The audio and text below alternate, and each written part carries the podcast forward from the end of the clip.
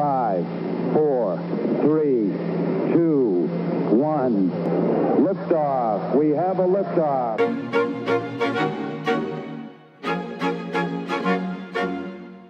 Here we go. It's game time. Tranquility Base here. The Eagle has landed. Welcome to Sports and More, where almost anything goes. Coming to you from the marsh just outside of Edmonton, Alberta, here's your host, Dean Millard. It's one small step for man, one giant leap for mankind. Nice to be in orbit. Good afternoon, good evening, or good morning, depending on when you are listening to this. Thanks so much for doing so. Welcome to Sports and More. My name is Dean Millard, and we're going to have a lot of fun in the next however long it uh, takes us to get through this show. Uh, the basis for this show is it's sports and more, and almost anything goes. We'll try to stay away from politics, we try to stay away from religion. Everything else, it's pretty much up for grabs. Uh, there will be a lot of uh, sports talk on this program if you are new to it, uh, but uh, I appreciate you checking it out and uh, joining the journey that we are on here in the podcast alley. Here's a couple of ways you can get in touch with me or the show. If you have any suggestions, questions, comments, or if you want to get involved in uh, some way, it's at Duck Millard on Twitter. On Instagram, you can get us at Sports and More Podcast. And on Facebook, our page is at Sports and More 35. You can always send us an email at sportsandmorepod at gmail.com. I will not give you my address where you can send me an ad, uh, letter because this is my uh, home office that I'm, uh, home studio that I'm going out of here in, uh, it's called The Marsh uh, in Podcast Alley. You can also check out deanmillard.ca. If you're into different kind of podcasts, we have a bunch of them there. I'll let you know a little bit about that as we go. Here's what's on the uh, program today. Keith Flaming from the Pipeline Show, good friend of mine. We used to host the show together. He's now taken it onto bigger and better things in the podcast form. So he's going to drop by and we're going to recap the National Hockey League draft. And what about that draft? There were uh, trades of PK Subban for two prospects and two second round picks. Uh, this is why it's good to have cap space near the draft. Looking at you, Edmonton Oilers. According to Cap Friendly, the Oilers have 8.3 million with nine forwards, eight defensemen, and a goalie under contract. So they don't need some defensemen, and they uh, need to obviously add some forwards. But you know, wouldn't you be like, oh man, could we add a, a, a PK Subban to our roster? No, we don't have the cap space. But a team like New Jersey, man, oh man, uh, they get Jack Hughes and PK Subban in the same weekend to go with Nico Hischier and Taylor Hall, and goes probably a long way in trying to convince Taylor Hall to re-sign. So we'll talk about the NHL draft today. Uh, the NBA draft seems like it's all about the trades, as opposed to the NHL draft where there were a few ripples. The Subban one was the biggest one, and Patrick Marleau going to the Hurricanes, and and and that's another thing Oiler fans need to take note of. Uh, Tyler Yaremchuk pointed it out on Twitter. He's uh, he's from TSN 1260. He said, like, this is take note, Oiler fans. The Leafs had to give a conditional first round pick to get somebody to take Patrick Marleau if you're looking at Milan Lucic, that's the kind of price you are probably going to have to pay. And as Tyler Yaremchuk pointed out, Lucic is on a worse contract, and Patrick Marleau is a more effective player right now. So there was not a lot of trades. Whereas the NBA, that seems that's all the rage. And the NBA is all about Canada right now as well. RJ Barrett went third overall.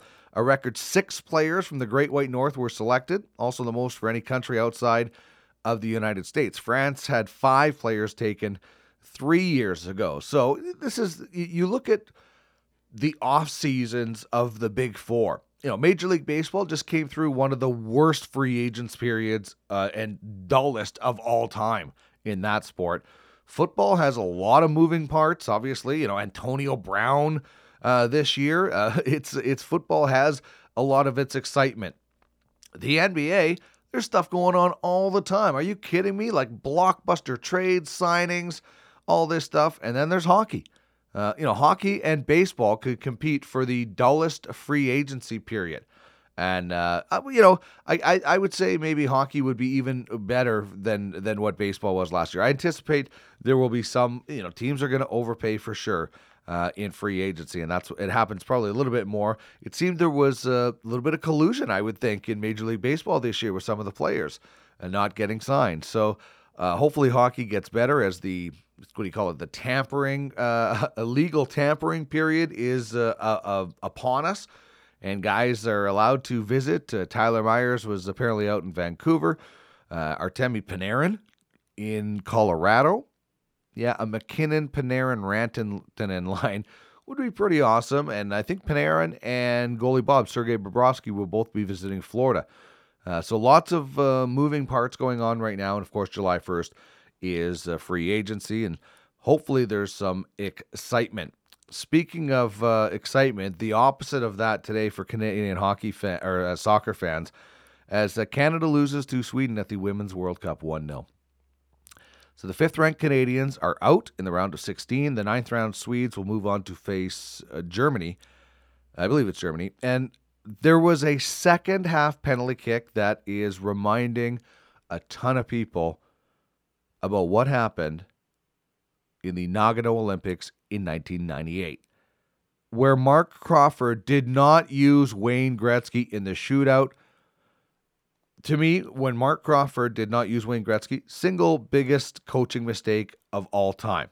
I'm biased, but it's the greatest player in the world for that sport, not used. Uh, Pete Carroll not uh, running the ball comes to mind, but Christine Sinclair wasn't chosen to take the penalty kick today.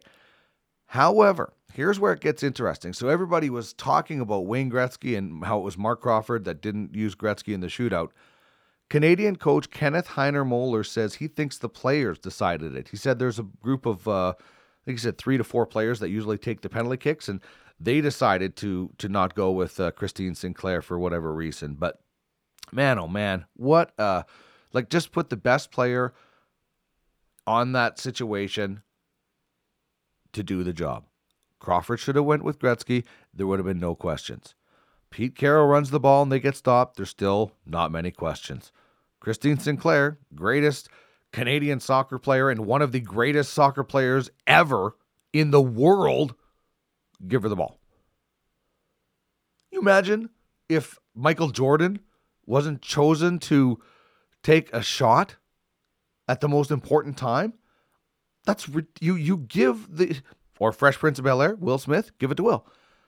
It's ridiculous to not put one of the greatest players of all time on the line with the game on the line. now. It, it was a huge momentum shift for Sweden as they protected their 1 0 lead. So I, I could not believe that Christine Sinclair was not chosen. And so was the internet and Twitter and all kinds of social media. So this will be something that will be discussed for uh, quite some time. Also, tonight, a uh, fun uh, new segment that we're going to do. Jamie Thomas, my good friend, he works for Jets TV. And he's a guy that, uh, you know, we lived together uh, uh, once here in Edmonton. We've kind of followed each other and to city to city and things like that. And the one thing we have in common is fantasy sports. I'm in a, fantasy football league, fantasy hockey league, and a fantasy baseball league with him. And I might try to convince him to get into fantasy uh, basketball as well. We'll see. And the other thing we have in common is we both suck at it right now. So this is why I'm telling you you should listen to us for fantasy advice. Don't do what we say to do because just do the George Costanza. Uh, go with the opposite of your instincts. But anyway, we're gonna have some fun with uh, fantasy fun time. Uh, Jamie has had more success than me in fantasy uh, sports, and, but he's also been a commissioner. Now, I was a commissioner last year for the All Nighters Fantasy Football League, which was uh, with uh, TSN 1260. Uh, when they canceled my show, I canceled the football league. Uh, but Jamie is a commissioner in a whole bunch of leagues, and in one year, I felt his pain. And he's been doing it for years as a commissioner. So we'll get a. Uh, he's got a really funny uh, commissioner story today about guys that don't pay on time. And okay, before we get to our Myron French question of the day, I'm not sure if you are a uh, It's Always Sunny in Philadelphia fan, but a Sunny in Philadelphia dream came true last week on Chase Utley retirement night. Mac, played by uh, Rob McElhenney, and uh, D, played by Kaitlin Olson, were on hand behind home plate to watch the game. But before the game, they were watching uh, Mac's hero Chase Utley. And if you know that show, that was his dream to play catch with Chase Utley. So he was able to catch the first pitch thrown out. And of course, Philly fans loved it. Uh, I haven't seen the whole series. It's always in sunny Philadelphia. Connor Halley, who was my uh, producer on the uh, pregame show and on uh, Night for uh, quite a while, he loved it. He would tell me about it all the time. So, and, and I trust he got me into Sons of Anarchy, so I trust his judgment. And every time I watch an episode of It's Always Sunny in Philadelphia, I'm like, why did I not? Why am I not watching this more? But you get busy and things like that. So, all right. Before we get into the uh, meat of the show, just want to let you know about uh, Podcast Alley, which you can find at deanmillard.ca. If you love podcasts, that's the place for you. We have this, uh, sports and more. We also have the Prospects Baseball Show, which uh, covers the local team here in Edmonton as well as Major League Baseball. We had Matt Stairs on last week. That was a great conversation. And the Cannabis 101 podcast, which is an educational podcast about the legalization and consumption of cannabis in Canada. You can find it all at deanmillard.ca. Hmm. What's on my mind today? I don't know. You want answers? I don't know what the hell he wants. Let's get into things. Let's get real. This is the Myron French question of the day. I'll read you loud and clear. 10 4. The Myron French question of the day is an interesting one, and I think the one that Myron French would be proud of. If you don't know who Myron French is, then you obviously didn't go to uh, school at Crocus Plains High School in Brandon, Manitoba in the uh, 90s and 80s because he was a professor or he's a, a teacher and he taught the uh, subject of law. I took a law class. Uh, me and my friend Jeff took this law class and he would start out every class with the question of the day. A lot of it had to do with what we were studying. Some of it was about life and uh, I think he would like this one. This is a and this this when I thought about this one, I'm like, okay, this is going to be fun, and uh, you know, could get uh, really opinionated because the Myron French question of the day: Who is the goat when it comes to music, artist or band, solo artist or band, the greatest of all time when it comes to music? I'm going with the Beatles, and yes, I'm a big fan of the Beatles, but when you look at the worldwide famous band or artist on the planet, it's them. It's the Beatles, even today. Well, thanks to, to Sir Paul McCartney pounding out more concerts and a great album. His uh, Egypt Station is awesome. But it's also how they evolved. You know, they, they went from, you listen to the early stuff, and it's a lot of little uh, doo wop love songs almost, and then they evolve into uh, Magical Mystery Tour and Sergeant Pepper's and The Experiment, and you know, life happens. And they influence so many. Of course, listen, I'm not oblivious to the influence that the Beatles, the guys that the Beatles were influenced by, and we'll get to some of that in some of the reaction that came in on Twitter. But it was the Beatles, particularly when they showed up to North America, that just changed things. Uh, the most number one hits, uh, and I know stats aren't everything, but they count for something. So for me, the Beatles are the greatest of all time. And I threw it out on uh, social media, on Twitter, at Duck Millard. Uh, you can uh, check out some of the responses, but uh, we'll go through some of them. And, uh, you know, some of them might be serious, some of them not. Uh, Kiss gets a mention from Riding and Rockin'. And I, I would disagree. Um, I think Kiss was an influential band, but not certainly to me, in my opinion, to the to the degree of the Be- Beatles. Uh, the Beebs getting a vote from Kelly Jacobson, I think that's uh, uh, pretty funny. And you know, this is where it gets Corey uh, Meyer, Corey the Butcher, Acme Butcher Shop, beautiful, beautiful food out of there. Throws, I gotta say, the Rolling Stones have to have that title. So I think that's cool. Uh, the Rolling Stones were definitely an influential band, and this is the great thing. It's an opinion that um, if you think it was the Beatles, or I think it was the Beatles, and you think it's the Stones, then that's beautiful. Um, you know, but there was a guy that uh, threw out there that definitely not the Beatles. So listen, if you can have an opinion, but if you think the Beatles aren't even in the conversation, then I don't even want to be near you uh, for music knowledge or your opinion because that's just flat out silly. You, you might not like the Beatles, and that's fine. But to not acknowledge that they would be, even be in the conversation is ridiculous and absurd. And it's not uh, worth my time. The, like, listen, I'm not a big Martin Brodeur fan, but it would be like me saying Martin Brodeur is not in the conversation of the greatest goalie of all time because he has to be in that conversation. I don't think he is, but he has to be in the conversation. uh, but I would never say he's not in that conversation. So they're, they're, they're- everybody's entitled to their opinion, and that's one thing I always like to stress. Um, but some opinions, in my opinion, are ludicrous, and that's one. Uh, Metallica getting a vote, and uh, I almost threw up in my mouth when I heard that. Uncle Neil, uh, Neil Young, I would say, listen, I'm a massive Neil Young fan, but nowhere near uh, the greatest of all time. This is good. Uh, it's an impossible question for me, but I'd have to say the Beatles are the best all time band. Michael Jackson was the best entertainer that ever lived, though, but I'm not sure that's the same thing, and that's from G. A Coin. Yeah, I think Elvis might be up there as for uh, one of the greatest entertainers of all time, but Michael Jackson certainly was. And I would not be I would not argue with somebody who put Michael Jackson in the conversation of the greatest of all time because he was a massive influence in a you know different decade.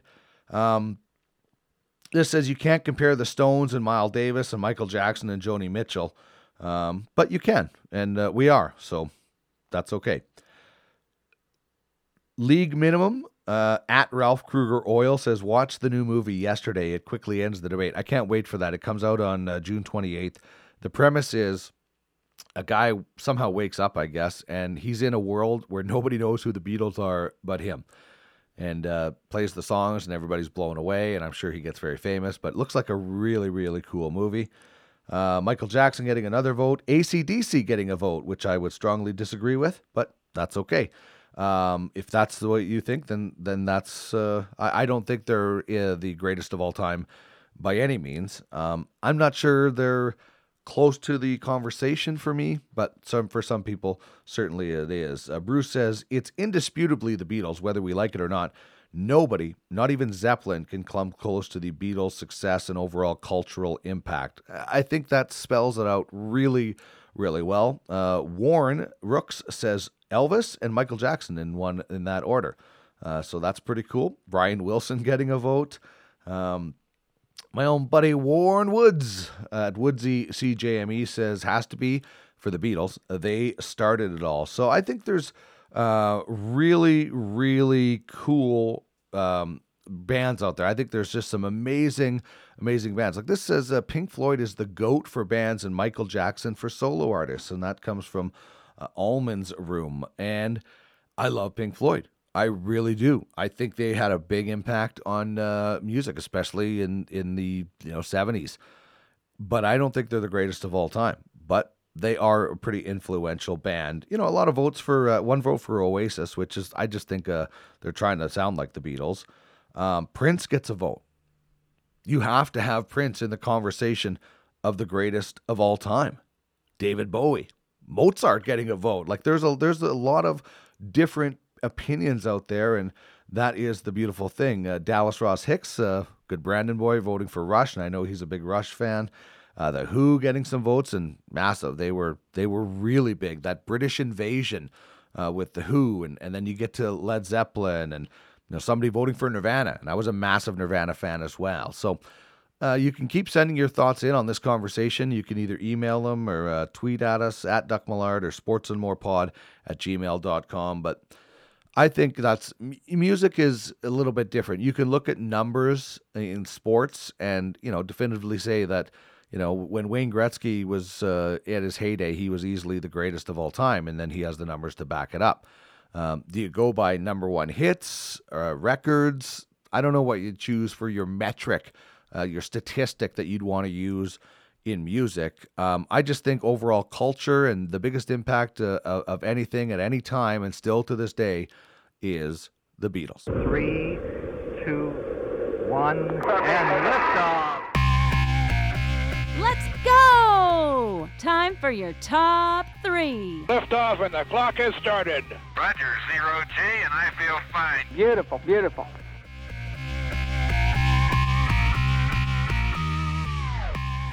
On to our top three draft storylines today on Sports and More. So we look back to the NHL draft and what I think were the uh, top three storylines. Uh, my honorable mention goes to uh, Gary Bettman.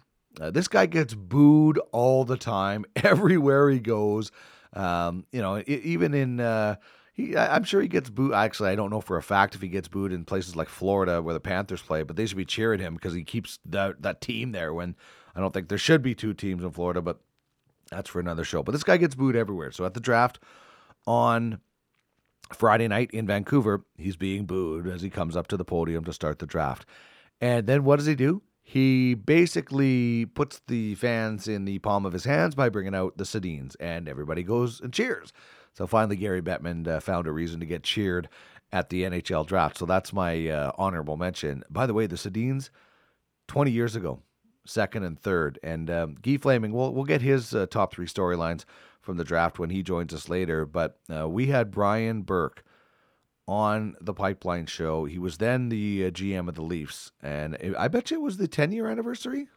It was 2009 where we were looking back at that trade or anyway it was it was one draft we were we had Brian Burke on as we approached the draft and we got him to tell us the story about how he ended up with the Sedins it's awesome you can find it at thepipelineshow.com in their archive section. But uh, there was a lot of swearing apparently between Brian Burke and Rick Dudley at the time. So Brian, uh, Gary Bettman uh, finding a way to get cheered is my honorable mention. Uh, the third best story I found is Dustin Wolf. He was a Flames seventh round pick. He was the fourth last pick of the whole draft. This is a guy who grew up in California. His mom said she would go to San Jose Shark games when she was pregnant he would kick the whole time during the game and then stop after the game. So she figured he was destined to be drafted, and then he became a goaltender. And why was he taken so late? In Everett of the WHL, where he played this year, he led them to 47 wins. He started 61 of 68 games, which led the league. Goals against average, 169, also led the league. 945 save percentage, you guessed it, tops in the WHL. So why was he taken so late? Likely because he's six feet and 165 pounds.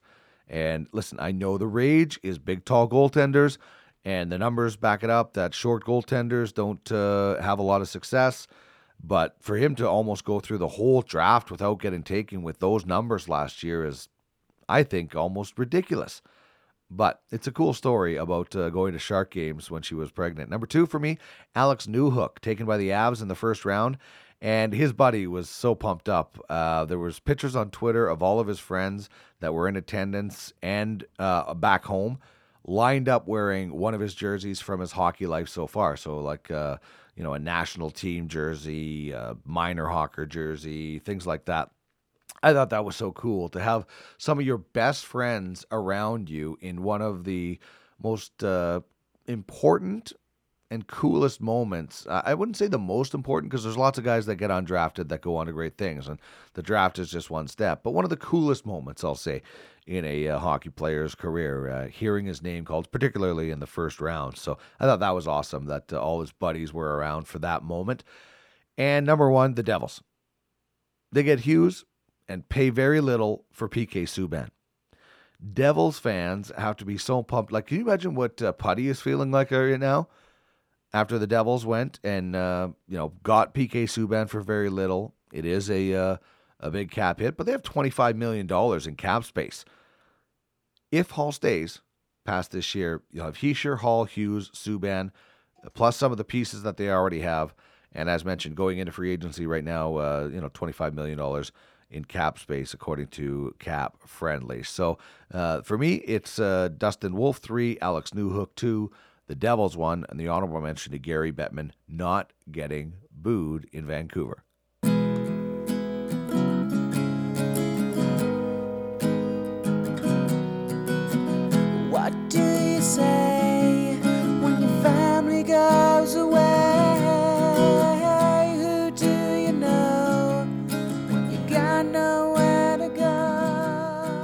The Sports and More podcast with Dean Millard.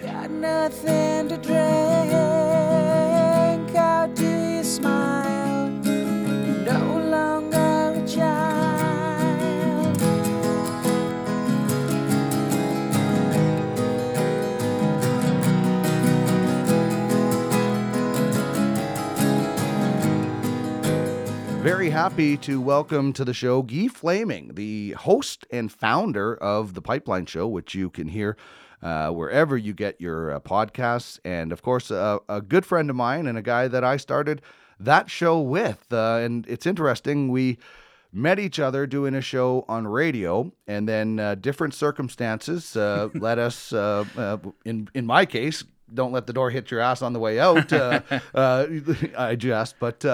We're now in the podcast universe, Yeah. and uh, it's interesting how time flies. Way back when, when we started that show, to where we are now.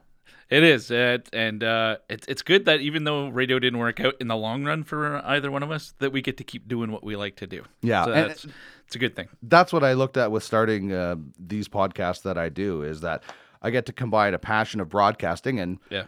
Really what the hell else have I ever done in my life aside from doing papers and pumping gas, which I re- don't you know I don't really want to go back to. So uh, this is something we can do, and you know it's interesting with podcasting. It's it's such a wide open universe right now. I was just at uh, Pod Summit in Calgary, and the I think the uh, and I, I've had more than a few people say that they think this is kind of where the you know a lot of the broadcasting industry is going is uh, and, and you would notice it um, you know people when they listen to a podcast they are specifically downloading and listening to your podcast as Yeah. opposed to you know offense but in and out of the car getting Yeah. groceries running the kids around when they hit subscribe or they hit download they're doing it for a purpose Yep, they want to hear your stuff. They want to hear you, and it's not just what's background noise in the car while you're driving. Absolutely. All right, and we wanted you here because we want to hear what you think of the NHL draft. Of course, uh, this is one of the big four majors uh, for you, as we used to refer to the draft, the World Juniors, the Frozen Four, Frozen Memorial Four, and the Cup, Memorial and Cup, the NHL uh, draft. yeah, the the uh, big four for the Pipeline Show. So this is you know kind of the the year end, right? This Yeah. is the the culmination of the ch- the championship major, if you will.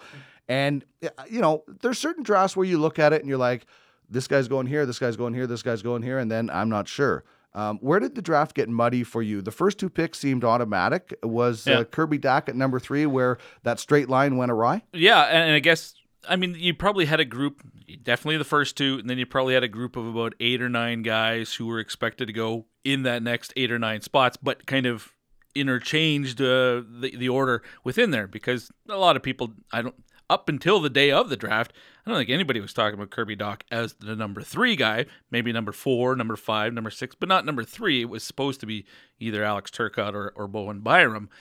Uh, but then the news came out the the day of the draft that it looked like Chicago was leaning that way, and then it kind of put every uh, new spin on on what the first round was going to look like. And then there were some surprises that came. Was it? Do you think a draft for need as opposed to best player available for Chicago, or that and that's an interesting question because well, they had drafted a lot of defensemen in the last two or three years, so there was that talk. But how many times did we talk about it, Dean? That you don't draft for need. you're not supposed to? You're not supposed to because these guys aren't supposed to be helping you for two or Unless three you are drafting first overall, right. and it's like uh, Tavares Hedman. and both of these Yeah. guys are gonna you know step in and be studs right away. You know that. Yeah. So I- I'm not saying Chicago is making a mistake by any by any means. 'cause Kirby Dach's a nice player, um, but if uh, quite honestly, I think Bowen Byram has the longer impact, the higher impact. You know, five ten years from now. Um, but they're both pretty good players. So after Dach, um, was the what was the next surprise? Whether it's a player taken early or maybe a player that wasn't. Well, the the next surprise for sure was at six with Detroit with uh, Moritz Seider, who I like Moritz Seider and I haven't.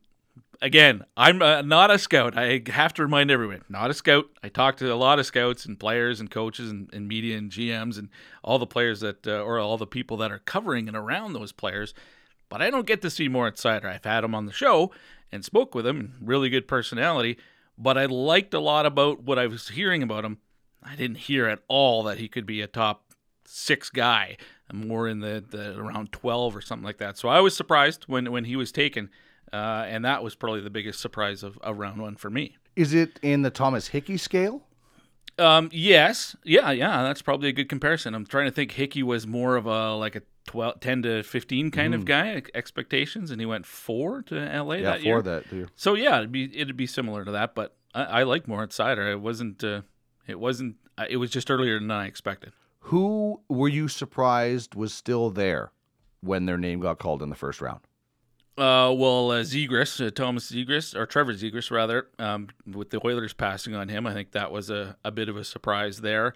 And um, well, Cole Caufield Mhm. went all the way what to 15, 15. for Montreal, and and uh, Peyton Krebs uh, seventeenth to Las Vegas. I mean, this is a guy who's been dominant against his age group his entire life.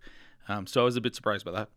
All right, uh, we're chatting with Guy Flaming from The Pipeline Show. You can check it out at thepipelineshow.com. You can follow Guy on Twitter at TPS underscore Guy. And it's impossible on the Monday after the draft to say these are definitive winners and these are definitive losers. And Yeah. I and I think think doing that is is a little bit foolish on the Monday after the draft, but people do it and, and whatever. I'm not going to ask you that. I'm just going to ask you three teams you liked their overall draft and maybe um, uh, three teams that you were, in, like you said, you're not a scout, but maybe you Yeah. didn't you, you didn't like the overall work. Well, Colorado's in a good position with, with two first round picks. So if you're them coming out of this uh, with uh, Bowen Byram, who for me was the, the top defenseman in the draft, and as well as Alex Newhook, who's you know a very fleet of foot, offensive minded uh, forward going to Boston College. Uh, I think you're pretty darn happy with that haul, and whatever happens after that, okay, you're getting two pretty good Mhm. guys. So uh, I think uh, uh, the Colorado Avalanche did really well. It, it's funny because I talked to it must have been about 75 of the draft eligible players this year, and the day of and the days after the draft, I was tweeting out those interviews to the respective fan base of whichever team drafted those guys. It seemed like Chicago, Detroit, those teams must have been three or four of the guys I had on the show. So, you know, when the question is who did well, it's like, well, these teams I know those players, so that feels like a good draft to me. But again, like you said, I'm not a scout, so I can't really assess whether it was a successful pick or not. But um, it seems it feels like Chicago and Detroit drafted a lot of guys that were priorities of mine to get on the show. Okay, so if by the way, if you want to, if you're a fan of a particular team and you want to find out about their uh, draft pick, uh, particularly their their first or second rounders or their two first rounders, Guy will have Yeah. a lot of that in the uh, archive at the uh, pipelineshow.com, or you Mhm. want to go back and listen to the time I had to leave the studio uh, because we were laughing so hard. Uh, uh, you could listen to that one or that Rob Schremp interview that you posted a while ago. And I just had Rob on my podcast, and Yeah. it was a more of an in depth interview. But that time I remember the weirdest thing that was before texting. It was message board like the height of HF, Uh-huh. and we kept people kept getting angry because we weren't doing. We were going to post it later and Oh, later weird. and later. was funny. It was a really fun night. That was one of the uh, the more fun evenings that we had. Was that the night he was eating ribs, or was that the night he was that- at the bowling that- alley? That was the night. It was the night. was the night ti- right after Mac T had kind of ripped him, saying That's like right. he's not all this in a bag of chips or something like that. Um, okay, so I want to ask the top three storylines, and not not particularly Hmm. the best picks or whatever. I'll just kind of give you what I went with. Okay. Uh, earlier in the show for my uh, top three storylines. And number my honorable mention is uh, that uh, you know Gary Bettman gets booed all the time, Mhm. and he silenced the boos by bringing out the Sedins who were drafted 20 years ago. And Yeah. remember, we had Brian Burke Yeah. on. That's another great archived interview you should check out at Yeah. thepipelineshow.com. The anatomy of that draft and how who was it? Uh, was it Rick Dudley that he was Rick swearing Dudley, at? yeah. And so anyway, how that draft came. But uh, my my honorable mention was Bettman silences the crowd because he always gets booed. Three was Dustin Wolf. What a crazy story. His mom talking about she would go to Sharks games when she was pregnant. He would kick the whole time during the game. And then when they stopped playing, he would stop kicking. So she's like, this kid is destined to be uh, a draft pick. And he goes so late after great numbers. Um, Alex Newhook, you just mentioned him. I love the picture of the, the kid, his buddy, getting so excited with the jersey on when he got drafted. And then there's a great picture of all his buddies that were at the draft wearing a different Alex Newhook jersey Oh, really? I didn't during his career. So I thought that was a good story. And Nice. for me, the Devils getting Jack Hughes and paying very little for PK Subban Yeah. is crazy. So those are the kind of the things I was looking at as far as storylines. Are there three kind of storylines that stand out for you? well, the lack of trades in the first round again. We seems like the build up every year. It, it's almost like it's become made for TV. We got to sell the draft. Let's say we got to pump up all these potential trades. It's like you know That's what it's like. it seems like. It's like a punked episode on everybody. Yeah. like everybody is getting punked because there's not going to be that many trades. Yeah, yeah. So then when nothing really happens, Philly made the one trade, uh, move back three or four spots. Yeah. with- Do you think Arizona had to move up for that? Nah, not really, but I think with with Seider going and then Broberg, maybe they're getting a little, uh, you know, anxious about because well, they we- don't know, right? We Yeah. wanted this defenseman. What if somebody else takes him? Um, but uh, the the amount of trades on day two was interesting to me. There were no almost no trades on day one, and then a ton of trades through the second round, which was that's kind of neat. Obviously, a lot of teams saying, "Well, we really like that guy. We're willing to move a second, a later second, and another pick Well, to move se- up ten or fifteen spots." second round picks always seems like always seem to me like hot commodities. It's like it's the perfect throw in. Like, oh, we if we can get a second for this guy, or if we can give up a second and get that guy or get that pick. The second round Yeah. pick, obviously the first round pick has all the cachet, but the second round pick.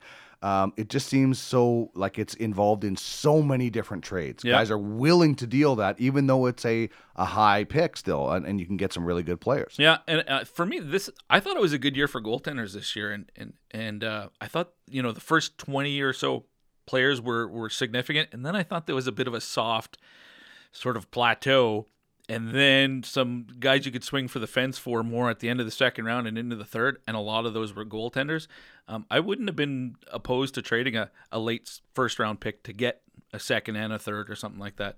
It was that kind of year for me.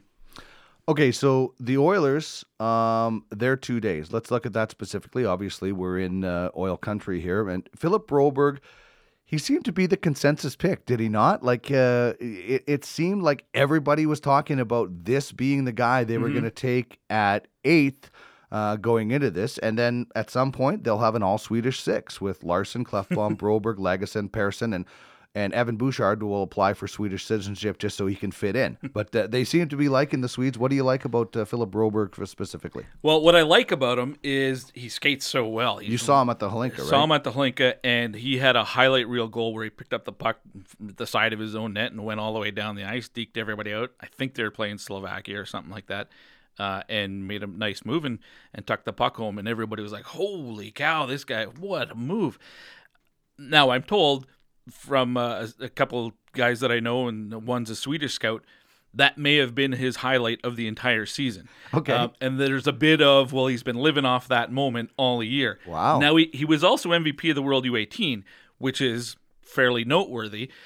That same scout told me uh, that, or another scout told me that he had talked to the same scout I was just referring to, the Swedish guy who had texted him and said, uh, you know, MVP, WTF, question mark, like, Didn't agree with it. Exactly. Um, so take that for what it's worth. But um, I, I like Broberg for what he is a big, uh, really mobile defenseman. I'm told he skates a bit with blinders on. He's got the puck. He's not really looking to pass it. And if he is, he's not a great playmaker. So he's looking to drive to the net all the time. I wonder how that translates uh, to the next level and if he's maybe a bit one dimensional. All right. Well, you know, do you agree um, with the fact that you know they left some pretty skilled forwards on the table to Yeah. take this defenseman? I, I agree with that uh, completely. I would not have Oh, okay. made okay. that pick. Yeah, yeah, right. Yeah, I, So I you would would have went with one of the forwards. Yeah, I would have taken Zegras probably, if not Matthew Boldy. Um, and I'm a fan of Peyton Krebs as well, and and Cole Caufield has scored. He's had 72 goals this year, Dino. The His next closest U18s guy was was 51. His U18s was incredible. eh? Ridiculous. And yes, he played on basically an all star team, but you give him talented guys around him, and he's already shown what he can do. So I was a bit surprised that he lasted all the way to 15. Yeah, he's you, know, you can fit him in your back pocket. Yeah, but you know what? You and I one time on the air on the Pipeline Show laughed about Johnny Gaudreau trying to make it in the Uh-huh. NHL in his first season and how he was going to be for sure in the AHL and this that and we're just like Yeah. egg on our face for Yeah. for how many years for that. Well, so because he, he looks like he's 14 still. right, but that's that's where like you know shame on teams that say he's too small anymore. You know, listen, if you're too small and you're slow, then you're probably going to have a problem. Uh, but if you're too small and you skate pretty good and, and your your hands are ridiculous, Yeah. who cares? Yeah, saw a video of him this year. Caufield scored a goal. His butt was basically against the boards in the corner. He banked it off the back of the goalie's head and in. It's just, it's ridiculous. Uh, so what about day two for the Edmonton Oilers? Uh, well, I was interested because I was on the air for day one, and one of the questions I was asked was uh, about um, Europeans. And for me, and we've talked about this before, if I'm Edmonton, if I'm a small market team in a not a not New York or L.A. or don't have Tampa. A, a beach, uh, it might be hard. We have an accidental beach. Yeah, yeah, that's right. It might be hard to attract guys. Um, so for me, the draft is all about reducing risk as much as possible. So if I have a guy and there's a European I like, but there's a North American I like basically just as much, I'm going with the North American because I know the North American isn't growing up dreaming about playing in the Czech Republic or playing in the KHL. He's willing to put in two or three years in the American Hockey League to realize his NHL dream. Guy from Russia, well, he's comfortable playing in Russia. That's his homeland. He's going to get paid just as much or more there than he will in the American Hockey League. So for me, it's about cutting down risk. I have no problem about with acquiring a guy via trade to play on my NHL team who is a European from another NHL team because that guy's already shown the commitment. But for me, I, am I sound like Don Cherry, but yeah, I'm I was just I'm gonna not, say that's a little Don. Cherry. I'm not drafting Europeans with rare exceptions. Like first round guys probably will, but second, third, fourth round depth guys, I, I probably don't go with the Euros. Now, I will say I'm intrigued by some of the uh, the guys that the Oilers did pick, the two Czechs, both playing in North America, so that it's a bit of a spin on it, but some good numbers there. The goaltenders put up good numbers, not the biggest guy in the world, but I'm intrigued by some of their guys. He's an older goaltender too, right? Yeah, he's 20. Yeah. So, and he's in the KHL. That's right, and I, I think he was rookie of the year. All right, so four years, three point five million dollar deal for him, right out of the bat for the Edmonton Oilers. Uh, yeah, there you go, good job. It fits right in. So I, I was thinking that you were going to go the opposite. Actually, as you were saying that whole spiel about the Europeans, I was thinking you were going to say. I'm going to draft a guy from like northern Sweden who knows uh, what cold is like, and when he comes Uh-huh. here, he's going to be adjusted, and blah, blah, blah. That's what I thought thought Sure. you were going. But a guy that listen, I grew up in Manitoba. You Uh-huh. grew up in uh, Cold Lake. Yeah. It's freezing in the wintertime. I'm not thinking I want to go live in another cold marketplace. I want to go to the beach. Like Yeah. like I think when when September comes around, I really start thinking how do I buy a condo in Arizona? Like that's that's Yeah. where my mind goes. So I, that, that's where I thought you were Well, going, but it doesn't make a lot of sense because you flip grew up it a- around. yeah, flip yeah, it around. If if the biggest, if I mean the NHL is the best pro league in the in the world, but if it was the best pro league in the world was the KHL, and that's where all the money was. Would you want to go live in uh, Yaroslavl, or would you prefer to be in St. Petersburg or something like that? You know, Yeah, that's it's a good point. That's why we have you on, Guy Flaming from the uh, Pipeline Show. Okay, I want to ask you about the Winnipeg Jets. okay.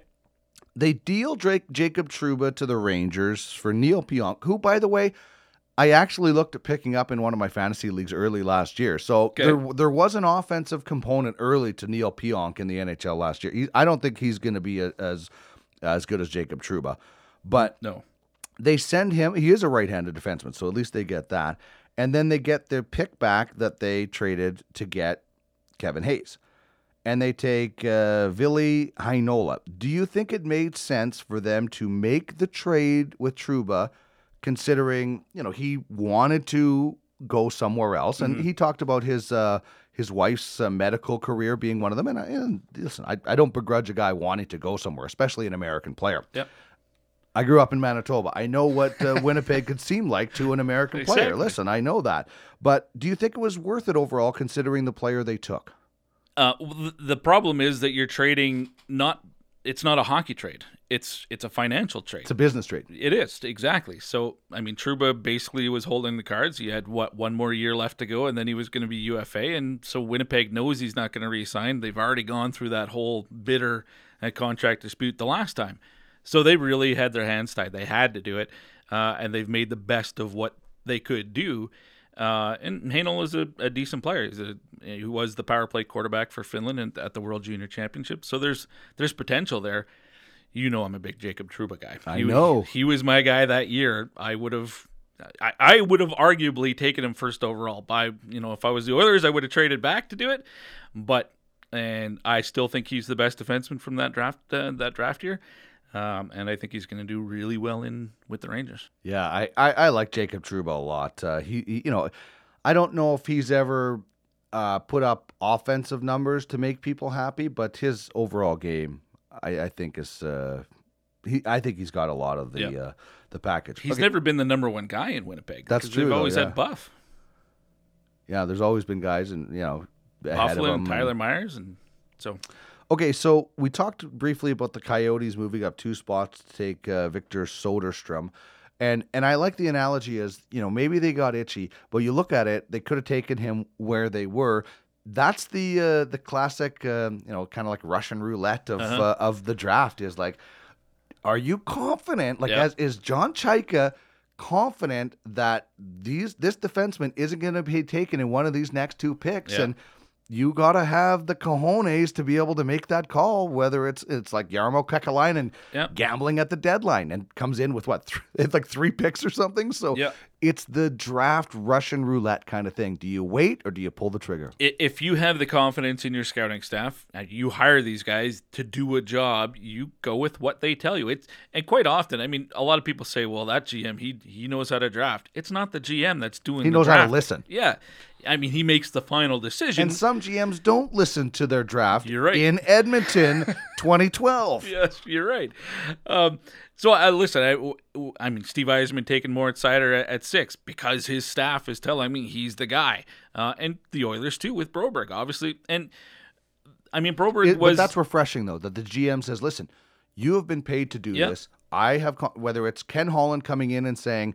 Yeah, Bob, I, I trust you. Or it's Steve Yzerman coming in and saying, Yep. I is it uh, not Draper, but uh, a former oh, I forget Oiler, the uh, name now in Detroit. the former Oiler that's the running their uh, their scout. It's like saying, "I believe in you. We're going to go with what you're saying," instead of coming in and saying, "Listen, I'm a GM. I haven't seen half of these guys, but this is the guy we're taking." Yeah, yeah. Where it looks optically eyebrow raising is when it's oh, you see all the rankings coming out with Bob McKenzie's rankings or Buttons or whoever Sam Cosentino's, and a guy like Broberg is mid teens, and then the Oilers take him eighth.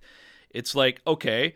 Congratulations, you went. You you, you weren't swayed by your opinion, uh, by anyone else's opinion. You went and got your guy. But on the other hand, it's like, oh, you think you're smarter than everybody else. Yeah, it kind of. You know, like way, there's some right? arrogance a little bit too. You're And- really putting your your faith on the line with Yeah. these guys, right? Yeah, but that's what they're paid to do. So That's the way it should um, be. Yeah, you're right. Now, in the case of Arizona, yeah, they move up and they get Soderstrom. Philly moves back and they still get their guy in Cam York, which Mm-hmm. So I'm both defensemen, them, right? So, it that was the well. perfect situation for Philly. Right. Uh, in hindsight, you look and say, "Oh, Arizona shouldn't have done that," but they don't know. They don't have a crystal ball. Right. But it, it certainly worked out perfectly for Philly. The Panthers take Spencer Knight, Mm-hmm. uh, the just the fourth goalie taken in the first round since 2012. Um, you know, Va- that's when Vasilevskiy went. So Spencer Knight goes 13th overall. I think this is good for them for for one particular. You know, obviously, I th- a lot of people think he can be a very good goalie, but this mm-hmm. one reason I think hanging around Roberto Luongo for a few years, this year's training camp, you know, next year's training camp, whenever, and then he starts to take over at some point. Hopefully, Luongo. I don't know how much Luongo. If even if Luongo plays two more years, that's two years of hanging out with who I think is a great mentor. Yeah. Like Roberto Luongo seems to handle the pressure of being a number one goalie pretty well. He got Pretty a little well. bit testy during the 2011 Stanley Cup when everybody was calling Tim Thomas the Messiah, and I Mm-hmm. don't blame him. But I think Roberto Luongo is a great guy for Spencer Knight to be mentored by and get to know and just add, bounce questions off and things like that. Uh, what do you think about the pick in general? Uh, oh, I really like Spencer Knight.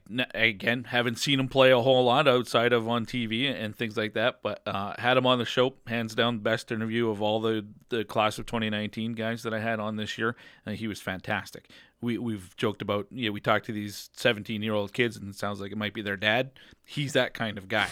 uh, really well spoken and um, everybody that I've heard talk about him and I've asked about or seem to rave about him, and just, uh, there's lofty comparisons to to like Carey Price and things like that, and um, so expectations are going to be really high. But he's going to a proven school in BC, Boston College.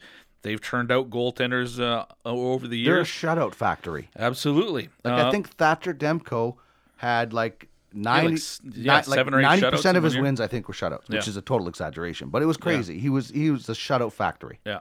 So he's going to go there, and maybe it's only one year, maybe it's two, um, but uh, I'm sure he's not there for three or four. Uh, and then he'll go to, to Florida, and maybe he's the guy who kind of comes in after Roberto Luongo's done. Yeah, and you know the the numbers are good. Um, you know the the guy uh, it's Craig Button I had on a while ago, and he actually talked about Spencer Knight as a possibility for the Oilers because if the Oilers took a goalie in the first round, it wouldn't wouldn't bother me at all. Yeah. I think he would have thought maybe they would have traded back a little bit to to do that. So um, I think listen, you can't have hard and fast rules. You can't say a goalie should never go in the first round. If you do that, you're eliminating Yeah. potentially superstar goaltenders. Yeah. Well, it's as dumb as saying you'd never draft a European because then you're cutting out half the, half the talent pool. uh, late in later rounds. You did clarify that. Okay, so you, you mentioned Jacob Trouba was one of your favorites. I remember Yeah. Noah Hanifin was my favorite draft pick in his draft year. So who's your? Do you have a favorite draft pick this year? And and I think we base it. eh, Well, I know I did more on the conversations that we would have Yeah. with the player as opposed to the you know, being the best Yeah, player. you some of really the, like the yeah, personality, Yeah, that's yeah. right. Like some of the best players we talked to had terrible personalities, and that's just sure. product of being 17 years old, Yeah. right? Not every kid is Spencer Knight or Noah Hanifin, Yeah. where they're you know light years ahead in maturity. So uh, I know he said he was your favorite interview. Is he your favorite prospect? Is he your favorite draft pick, or what? what He was one of them. And Peyton Krebs was a really good interview this year, and this year, and he's a talented player. At the top prospect game, he was he was the best guy on the ice, and it was good to see because with Kootenay, no help at all, and he's he's trying to pull a boulder up a hill by himself, and getting to see him play with some talented guys was really great for him. Terrible news with the with Achilles uh, for him, where he's going to be out, for, you know, first couple of months of the season, whatever it is. But um, so he's a guy that's easy to cheer for. Uh, Matthew Boldy from the U.S. program, I was intrigued by because where everybody else, the the uber talented guys on the team were fairly small. He's not. He's like 6'2", and he skates really well. And it seemed like he was a bit of a mix between Dylan Cozens and, and Kirby Dach, whereas Dach's the setup guy, Cozens is the shooter. Boldy's a bit of both. Um, so I like that about him. So there's a couple of guys that stood. Uh, you mentioned the the Kootenay Ice. Uh, let's just quickly chat about you know what's going to sure. happen in Winnipeg and uh, you know uh, Matthew Savoie and and this whole that I had never heard of. 43 game is that what it is Well, it, see, like it's, what's the deal go It's still not really me. been clarified. It's- Okay. The news came out, and, and we'll give credit to Tyler Yaremchuk because he's the guy who, who broke the story with that number that he's going to be allowed to play 34 games. And Oh, I haven't- 34 yeah yeah I haven't heard anybody say that that's uh, confirmed true or not. Um, just that he is he's so going to. why is the WHL so silent on Well, this that's a great question, Dino. Because uh, I would have, if I was uh, another team, I'd be a little interested to see uh, how this uh, has all come to fruition. how do I get my guy his 34 exactly? games? And the whole situation where they own uh, Rink Hockey Academy in Winnipeg. The That's right. the uh, uh, uh, what is the group that owns the the ice? Uh, true, not True, True- North. no, but, um, uh, I- I know who you're talking about, yeah. Minus fifty below or whatever they're called, something like that. They own uh, the ice. They own uh, a junior A team there as well, or a midget uh, team, and uh, the Rink Hockey Academy. So they've got their own little farm system there. You, this could be precedent setting where there'll be other teams looking to acquire. Uh, you know, hockey yeah but you still have to draft those players You do, but you, You can funnel all your guys to that one team. And then, you know, if it's in Edmonton's backyard, I mean, Dylan Guenther is a good example. He did play eight games for the Oil Kings last year because he's easy to call up. He's right here. Um, so, So other you're teams can saying do that too. you take all the kids that you've drafted and put them on this midget team in Winnipeg, and then just call them up, and, and like each guy gets their five games, and you got like uh, 15 guys well, for. see what is they're that what gonna, you're talking about? What Winnipeg's going to do, the Winnipeg Ice, instead of having a 25 man roster, they're going to have like 21. So anytime they need to call somebody up, we got a guy right in our backyard. We can call up Matthew Savoie. So where's he going to play the other games? Well, he's going to play with the Rink Hockey Academy, and but it's he's going to end up playing like 40, 50 games with uh, in the WHL because he's going to be on emergency recall all and the his brother is owned by the. Uh, his rights are owned by the Winnipeg Ice yes, too. but he's already said he's going to continue to go to Denver. All right. So this is interesting. I think, and this is just my personal opinion, and I and just from what I've read, I think that when they looked at the conditional status Mm-hmm. with Hockey Canada, and there were the uh, comments about uh, you know depending on where you know you know who but kind of who has the draft we'll we'll kind of make our decision it sounded to me like there was a little bit of draft manipulation i think if that wasn't there maybe hockey canada would have been yeah sure but if you say to a, a, a hockey uh, Can- hockey canada like hey we are going to uh, apply for status but we're not 100% sure we're going to play in your league Right. why are they going to do it Yeah. Well, that's I think Does that's that make sense? exactly what it was. Okay. Um, that's my own conspiracy theory that I'm subscribing to as well because I think the plan for them was, and I haven't talked to the Savoys or or anything, so this is just my theory, is uh, Carter's going to play for Sherwood Park again this year. That's the older Yeah. brother. I think the hope was that Matthew would be granted exceptional status so that he could also play In for the Junior Sherwood A. Park Crusaders. But they don't do that, right? Well, Hockey Canada is going to say if you're exceptional, you're not playing anywhere except the Canadian, the major junior Yeah. hockey league. If you're that good, you got to play in the best league. Yeah. So that's where I think they're kind of make the WHL is almost trying to help them out a little bit, but I don't know that they're actually changing a rule. I think it's just the Winnipeg Ice have found a loophole that they're going to be able to exploit. I can't wait to uh, find this out, and I can't wait to watch uh, Matthew Savoie, Yeah. and, and and as you, you'll get to see with uh, Winnipeg, and uh, when they come through town as Yeah. uh, the color analyst for the Oil Kings, so that, that'll be uh, exciting times, and, and and I think it's exciting for Manitoba in general to have two WHL teams, and I think Yeah. for teams as well to not to have to make that because it's four hours from Regina, so you're at Regina. And you're like, okay, we could head back west, but we got to go for another four hours to play one game in Brandon. Well, Yeah. now it's six hours, two games certainly makes it easier. Last one, want to go back to the draft. Are you surprised the the price the Devils had to pay for PK Subban was so little? Uh, on the surface, yeah. Because, and again, like the Trouba deal, it's not a hockey trade. It's a it's a business trade. a salary cap and, trade, And uh, um, Marleau, Patrick Marleau, that trade as well. I mean, it's first not- round pick, yeah. It's not like the Leafs got a great return. What they get a sixth round pick? The sixth round pick, and they had to throw in a conditional first yeah. round pick. So I mean, it's it's a heavy price teams are paying for bad contracts, and I don't know that PK Subban's was a bad contract. It's just It's they're under cap contract, yeah. trouble now in Nashville, so they had to and they're trying to get Matt out. Duchene, right? So they're like just like Toronto has to sign Mitch Marner and Yeah. and uh, uh, Kapanen and Janssen. They have to try and lure Matt Duchene. Well, the only way you're going to do that is move out cap room. But the Yeah. Edmonton Oilers going into July 1st, you've got to move out some money if Yeah. you want to bring somebody in. It's just the the you know, and there's people that are saying the salary cap isn't good. I wouldn't go that far. I just think guys have to manage it better. Yeah, uh, I think so too. It's it's just hard. I think it's almost to the point now where it, it was like there were no trades for a long time. Now I think we might start seeing a lot more trades because it's become a young league, and the younger players are getting paid so much more, so much quicker. Um, that the veteran players who still make a lot of money, there's just not room for everybody. So we might see a lot more parity salary wise as well this uh, in the in the NHL. All right, so we've come through the draft, and uh, a massive amount of work that you do has been done. It's uh, put your feet up and relax time, or what do you got? Yeah. What do- you know? What do I remember in the summer? And, and you know, I've kind of uh, taken that idea a little bit from you, where we brought guys in studio, and I had you know Jordan Martinook in studio, and I've uh, spoken to that guy's jersey up there, Tyler Ennis, about coming out here, and you know that we had Colton Parayko, which was awesome. So what? what St. Albert guy, maybe St. you can Albert, get him. Yeah, bring the cup. Bring the cup. I know. I like. I know you have 24 hours the cup. Can you bring it here for three out of those 24 hours? Um, uh, but anyway, what's the what's on? T- what do you do in the summertime now? Uh, Yeah. that's different than what we did when we were on the air. Well, July is really the only down month, and come August, you've got the the U20 Summer Showcase and the the the Hlinka Gretzky Cup now, uh, and uh, training camps open up in at the end of August. So August is pretty much business as usual. July is the the one down month where you try to get a little bit creative and, and maybe. Um, you know, talk to the league commissioners or something like that, and um, maybe catch up with some guys who will you know, basically we only talk to prospects on the pipeline show. Maybe Right. we talk to some of those guys that we've had in Those are the best stories too, and, right? And kind of reflect on what their career has been like, and when they look back at their junior career, what it was like. The whole lawsuit issue with the with Major Junior is still ongoing. the Spent- WHL has a giant banner Yeah. on their website now regarding that. Yeah. It- I mean, I spent the last two summers talking to former WHL players and get their opinion on the whole situation, and could do that again this summer. It just seems like it's uh, rehashing everything uh, every year, and uh, it'll be interesting to see where that story goes. Please tell me you do not. Uh, you've blocked that CHL guy.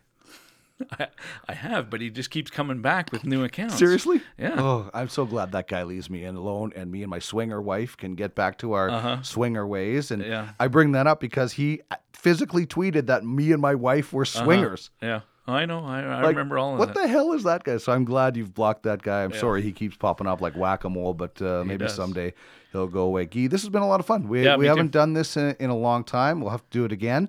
Um, I don't have any uh, chocolate uh, popcorn treats to offer you today, bad. like the one time when I was at your place and your uh, lovely daughter and son. So what was it? They made popcorn marshmallow chocolate for us. yeah, they they made popcorn, and then they added mini marshmallows, the colorful rainbow-ish right, ones, and then poured chocolate sauce over the top and brought it to us all proudly. I hope you enjoyed it that day like, because you, you, as oh. a dad, you should have ate it Yeah, and said that this was- is really good." It was wonderful. Gee, thanks for coming out uh, to Podcast Alley and uh, have a great summer. Uh, lots of fun, Dino. It was the best of times. It was the worst of times. This is best or worst.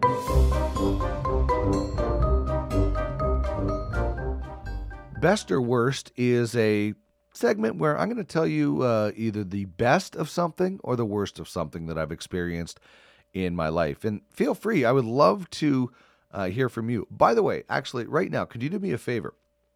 Get on Twitter, tweet at Duck Millard, and uh, tell me where you're listening from. Love to find out where all the people tuning in to uh, Sports and More are listening from. If you're in Canada, the United States, uh, you know we have a big following. Shout out to Slovakia. Love, uh, loved Czechoslovakian hockey, and I love uh, and uh, hockey. They always seem to have uh, so much fun at the World Juniors I've been to. So uh, get me on Twitter at Duck Millard and uh, tell me where you're listening from. Uh, but best or worst is something where I'll tell you the best or the worst about something I've experienced. But I'd like to hear from you as well. You could email me sportsandmorepod at gmail.com. That's sportsandmorepod at gmail.com. And you could tell me the best or the worst of something that's happened to you. Of, of obviously the you know the worst is we're having tongue in cheek. Uh, there's been some uh, pretty terrible things that people have gone through, but uh, we're we're keeping it light. So the best story or the worst story, and uh, for this one, I'm going with uh, the best. I flipped a coin. Uh, it worked for me on the weekend. I was at Pod Summit in Calgary, and it was awesome. Uh, it's gonna t- I'm going to talk about it uh, a little bit more later on. But there was a, uh, a, a heads or tails contest, and so you stood up and you bet heads or tails, and uh, whoever bet heads and it was heads, uh, they move on. So I start with heads, then heads, and then I was going to go heads again, and the guy flipping dropped the coin. And I'm like, uh, I can't switch now. It would look like I was uh, maybe cheating or so. I stick with heads and I move on. So now I'm like definitely going with tails. And there's like a seven of us left. I was the only guy to go with tails. I won, and I ended up winning a, a year's worth of Transistor FM service, which is uh, what I use to host Podcast Alley. It's awesome website. Uh, we're actually going to uh, get Justin from Transistor uh, on this program to talk about podcasting a little bit because I know there's a lot of people that have an interest in that. So anyway, uh, that's what I do. I flip a coin for best and worst. Uh, came up with best today. So I'm going with the best hole of golf I've ever had. And don't worry, I'm not being cocky because wait till you hear about the worst hole of golf I've ever had uh, down the road. But the best is uh, the golf hole at Millwoods, number eight. Millwoods Golf Course and Resort. Um, it's a short par five, the eighth hole. Uh, you tee off back into some trees. You got to, uh, you know, you aim at uh, the uh, the middle of the fairway, but you got to watch out because the uh, bush and a little bit of a uh, pond juts out from the left. So uh, sometimes you have to take a, uh further approach depending on what you're. If you're a slice or a hook guy. Anyway, it's 442 yards from the whites. Tee shot, I nutted down the middle, just to the um, right of the middle of the fairway. Uh, so I was in a pretty good spot, and fairways are always beautiful out there. It's uh, one of the best maintained golf courses in the city of Edmonton. Left me about 160 yards or so, 100 between 150 and 160 yards, and uh, I grabbed a four iron, just intending it, try to get it to the green in two. This is when I thought I could do this uh, in my golf days, and I hit it really well. Like I flushed the four iron. It's it it is.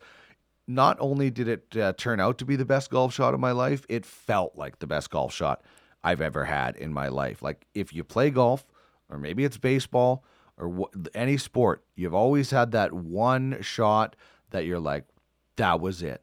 That was perfect. Whether it was my swing, my tempo, the contact, whatever that was it. Uh, we have baseball players on the Prospects Baseball Show talking about, you know, you, that one time where you see the ball perfectly and you hit it and you know it. That's what this shot was. And uh, I, I was like, oh, okay, good. I uh, let's go. Uh, let's go to the uh, next uh, guy's ball and uh, whatever. Because I just thought I hit that really well. I'm probably going to be close to the green and probably on, and you know, I can try for an eagle. one of the guys I was playing with was uh, JJ Hubert, uh, formerly with the uh, Edmonton Oilers. And he says, I think that's good. I think that's in. And I'm laughing, and we drive up there, looked for the ball a bit, couldn't find it. One guy checked the hole, and there it was uh, an albatross. I never saw it go in, uh, but uh, they did. Also, Patrick Garland and uh, James McGregor uh, with the Oilers were with me as well. And it was amazing to just uh, sit back and think, I did that.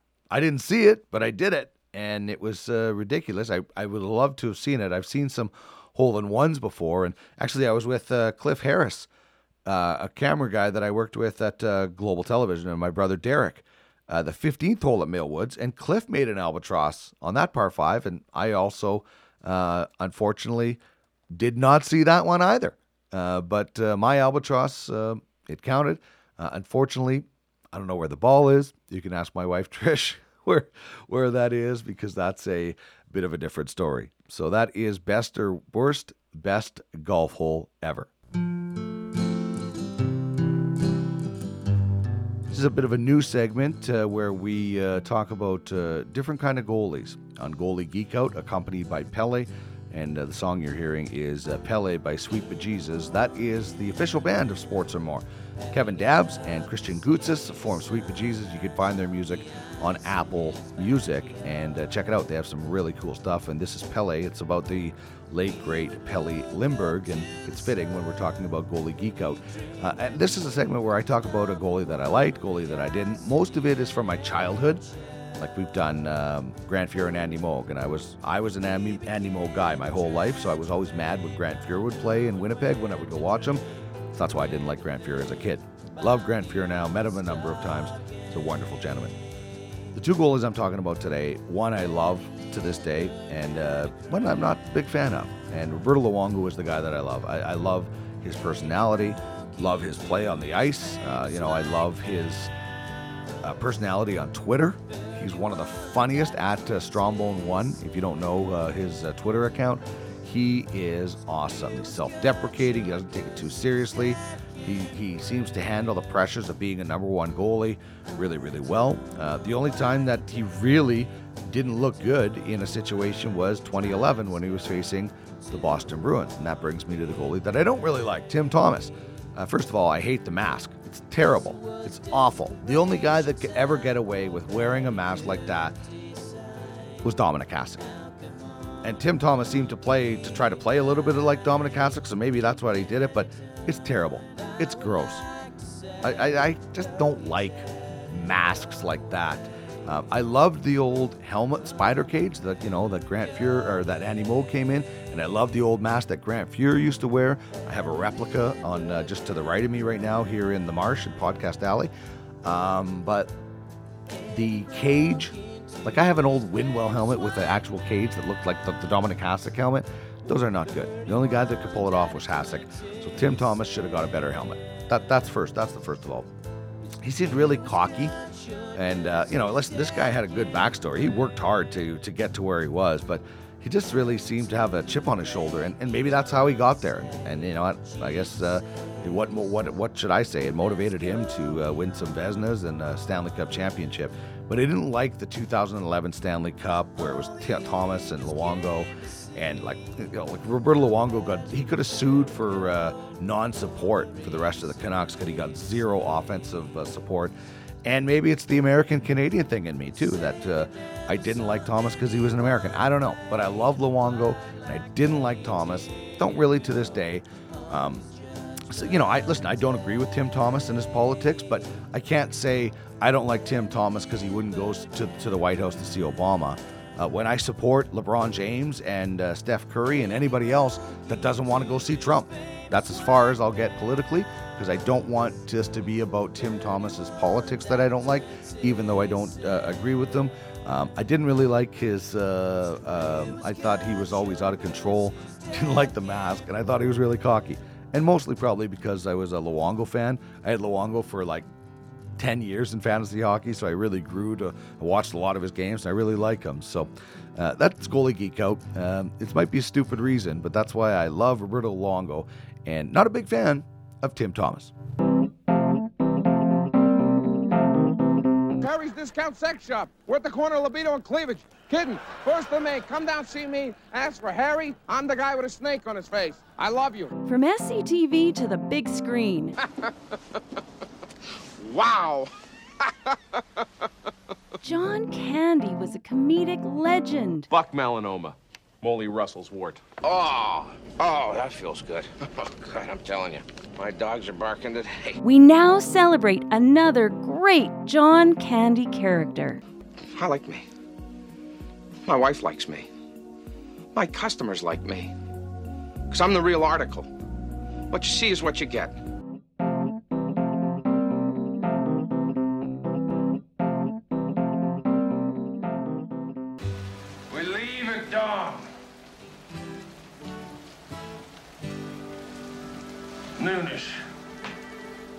Best part about uh, celebrating another John Candy character is that I get to watch some more John Candy movies that I haven't seen in a long time or, even haven't seen. And I hadn't seen this one. And I don't know why I never did because it was the last one that he did. And we're talking about Wagons East today. He plays the character of James Harlow, uh, the last film that John Candy acted in. Uh, in fact, he passed away at the age of 43 on March 4th, 1994, in Durango City, Mexico, during the filming. And they used body doubles and actually reused a scene to finish the movie. And you should watch it and see if you can uh, see the scene that they reused. It was released five months after his death, did not do well at the uh, box office, and people say it's a shame that it was his final movie, and uh, it was uh, you know a bad taste for some people because uh, some people called it a bomb. Uh, Canadian Bacon was filmed before Wagons East. It actually came out after Wagons East, and that is the last film released by John Candy, but Wagons East is the last movie he acted in. It also stars Richard Lewis and John C. McGinley as the main actors. And John Candy uh, first uh, shows up in a storm at a saloon. The uh, things have been going bad for the uh, people out west. Uh, they're looking for a sign to go back east, and uh, they take it as him. And then he promptly passes out when drinking. he doesn't eat meat when drinking. He doesn't use a map. He says he has it all in his head, and he doesn't get names right. But I know this land. I just need a chance. It ain't about the money, I'll leave that to you. But you folks, you need a wagon master. I found there's some pretty good slapstick moments. Um, they can't find the river. Uh, he falls off a cliff into it. Uh, then they cross the river and very dramatically, only to find out there's a bridge. There's uh, the stresses of the trip that uh, take their toll, and they have some kind of a therapy session. So there's some uh, kind of some some funny parts. Um, Harlow uh, lets his horse choose a trail, and he's convinced to use a map, and he doesn't do. He doesn't like maps, and he ends up taking them into Sioux territory. They camp right next to a, a Sioux war camp, and so there's some funny scenes uh, between the wagon train and the Sioux warriors. Um, uh, one line is "Keep this gun for your health," which I found quite funny. And uh, this is really kind of po- interesting and kind of poignant. Uh, one of the last lines ever by John Candy on film was, quote, we could go north to Canada. I hear it's warm all year long. And then he had one more line about uh, 20 seconds later in the movie, but that's one of the last lines. Uh, so a little ode to Canada in uh, honor of John Candy. And the movie obviously is dedicated to the memory of John Candy. Wagons! East. East. Roly poly, baby, don't clench your teeth. Be yourself and breathe deep. This is the Sports and More podcast with Dean Millard. To long life. So do not lie and do what's right. Always have humility. Do your best to succeed. This is Fantasy Fun Time here on uh, Sports and More podcast, and I bring in my good friend and uh, one of the many commissioners of leagues I am in. Uh, Jamie Thomas, also a former roommate of mine uh, when we were uh, working to, in the same city here in Edmonton. Uh, Jamie, thank you very much for fan- for joining us uh, every week for Fantasy Fun Time. We are going to dive into the world of fantasy because you and I are both, uh, you know, uh, elbows deep into this. And and I guess we'll just start. Yes. Um, people know you from when you joined me on TSN 1260 from Jets TV, of course, and when you were on TV here uh, in Edmonton and that. But when did you start with fantasy sports? How did you get into fantasy sports? Uh, I can remember exactly the time. Do you know? 1993. Uh, was in Cochrane, Alberta at the time. A ripe 21 years old. Came across a fantasy football magazine. Barry Sanders was on the cover, and then I read it, and I'm like, okay, let's do this. And I started uh, the World Professional Fantasy Football League in 1993, and it's uh, still going strong. But uh, obviously, uh, back in those days, I used pencil and paper, and had to wait till the box scores came out on Monday in the newspaper. Remember those days? Yeah. That's uh, you know what the amazing thing about that is is that's the league I am in with you right now. I did not know it started in my grad year, and um, you know, like yes. in, in, in high school, we you know how we found out what was going on in the NHL. We would go to the library and read the hockey news whenever the big stats came out on the, the Tuesday, and and it's interesting. We have the internet now. I started in '97, my first year in broadcasting. We all got a fantasy league, and that was back then you would yeah. literally phone a guy and say, "Let's talk about," it. and you'd negotiate a trade. Now it's texting, and you you do all the uh, messaging on the website, which is great for a lot of stuff. But I do miss some of the actual conversations. You and I do that a little bit on texting when we trade, but the the art of that has been lost a little bit with the internet. No, especially and now we can just send offers. Before, yeah, it was. And there wasn't many trades, you know, in our early time uh, in the '90s into the early 2000s. But uh, I'd have to like keep it. I, I the reason why you don't remember or know the league WPFL uh, started in two, 1993. There was a, a fire at the uh, at the league office, and we lost all our league records. So I had, so I had to re- I had to restart things in 2011. But the truth is, I had all the stats in uh, uh you know our, our um, fact and media guides. Yes. And when I moved to Toronto, I I lost them. So I lost all our our league stats and uh, records from 1993 till 2010. So I had to start all over again. So uh, lots of guys have won championships that are no longer uh, factual anymore because the league has reset. It was like actually it's WPFL 2.0 because those all those things are gone in a box somewhere that I misplaced or probably threw out when I was trying to move. See, that's the the uh, dangers of moving east. You should. Uh, it's good that Yeah. you're back west here and uh, working for Jets Yeah. TV. Uh, okay, so let's dive into the and NHL. also keeping track of my media guide. That's right. Yeah, sure. Uh, Jack Hughes goes first overall in Vancouver. In our league, it was Kaapo Mm-hmm. Kakko who went first in their rookie draft, and it was mentioned actually by uh, Cliff Harris. I, I know you don't like hearing that name Yeah. because uh, you, nobody wants to trade with Yeah, Cliffy. the fantasy devil. Yeah, but he was saying whoever was number two was also going to take Kakko first overall if if they had the first overall pick. So depending on your league, why do you think Kakko, uh, Kakko goes first in our league?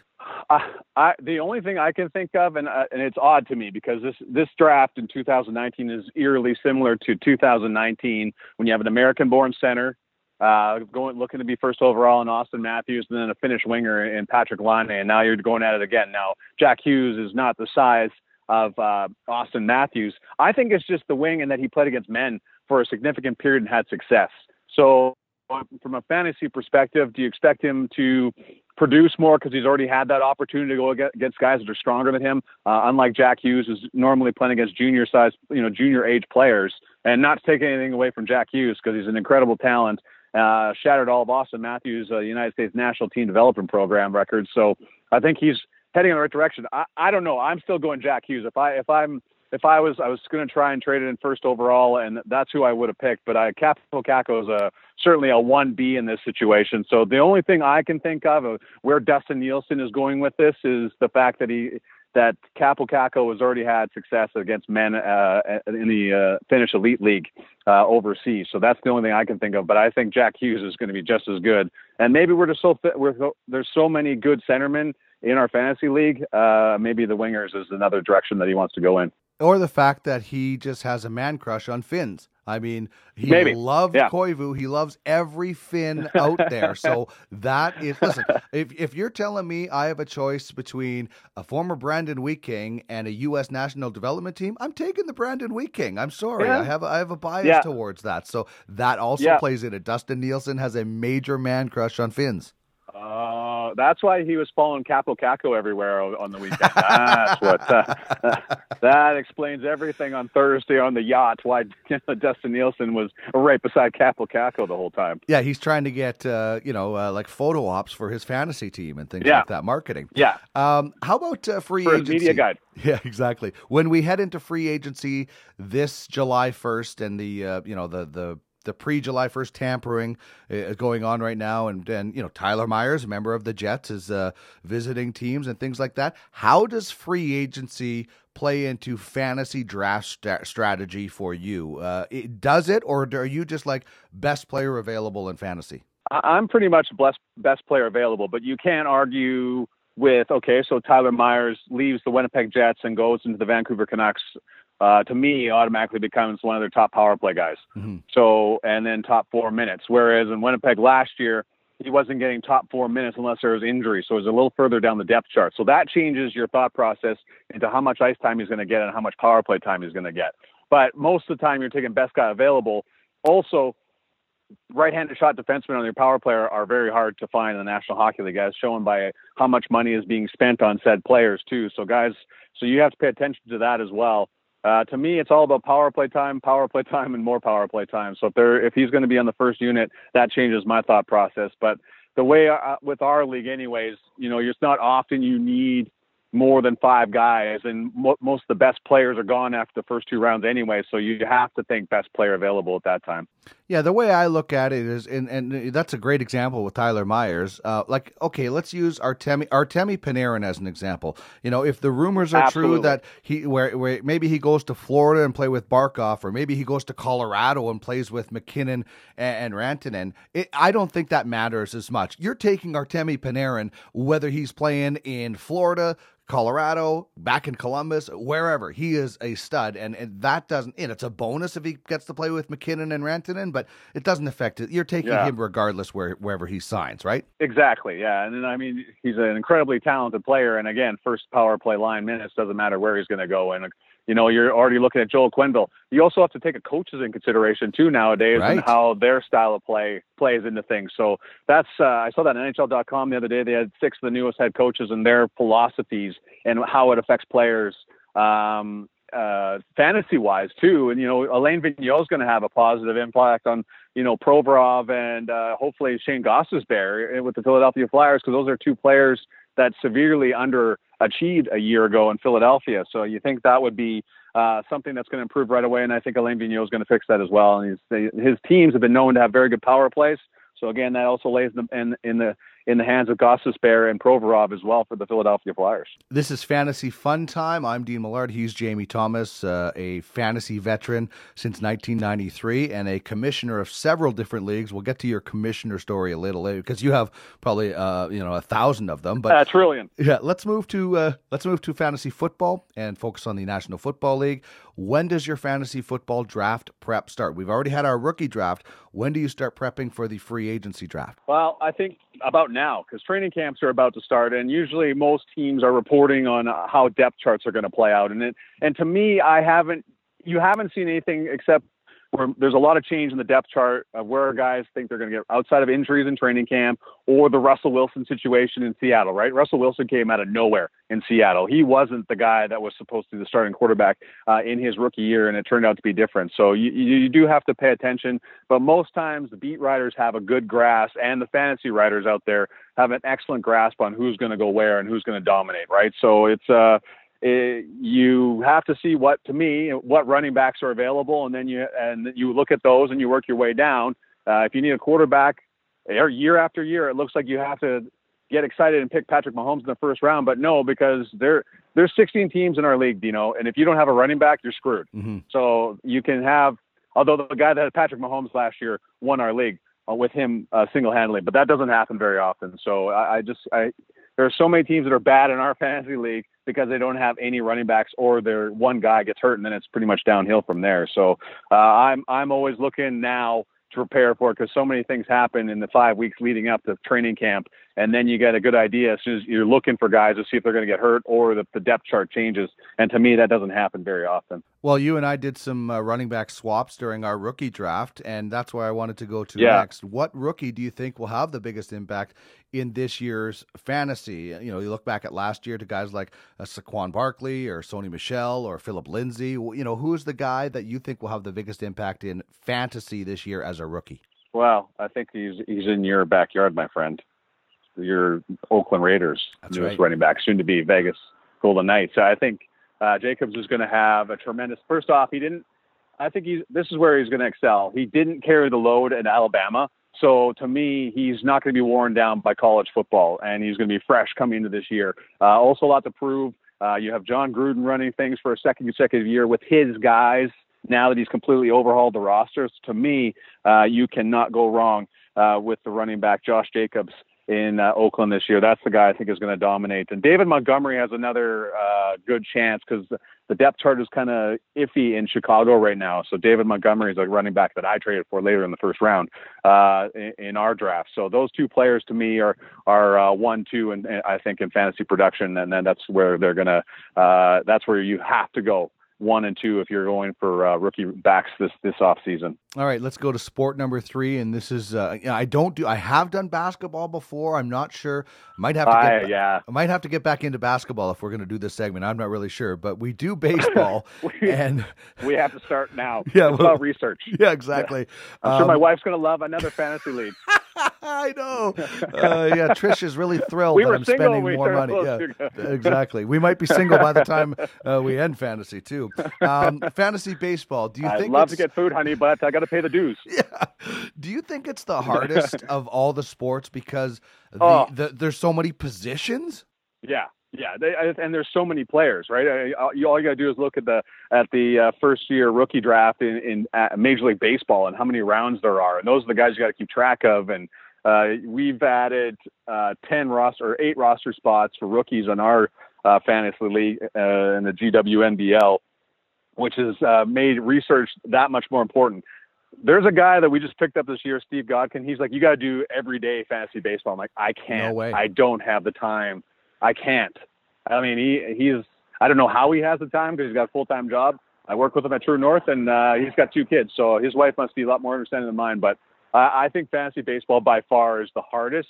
Uh, relievers to me are like kickers. You have no idea how they're going to perform every year, and just so many positions. And if you have extra, if you have a utility fielder, uh, and, and so and the like, I just think there's so much going on. There's so many players, and the season is so long that it's really hard to stay invested. And I'm the commissioner, so I have to. But if I was just an average uh, owner, I don't think I'd be very good because how uh, much you have to pay attention. And I think that's why my team suffers every year because I'm so busy paying attention to the league and what everybody else is doing.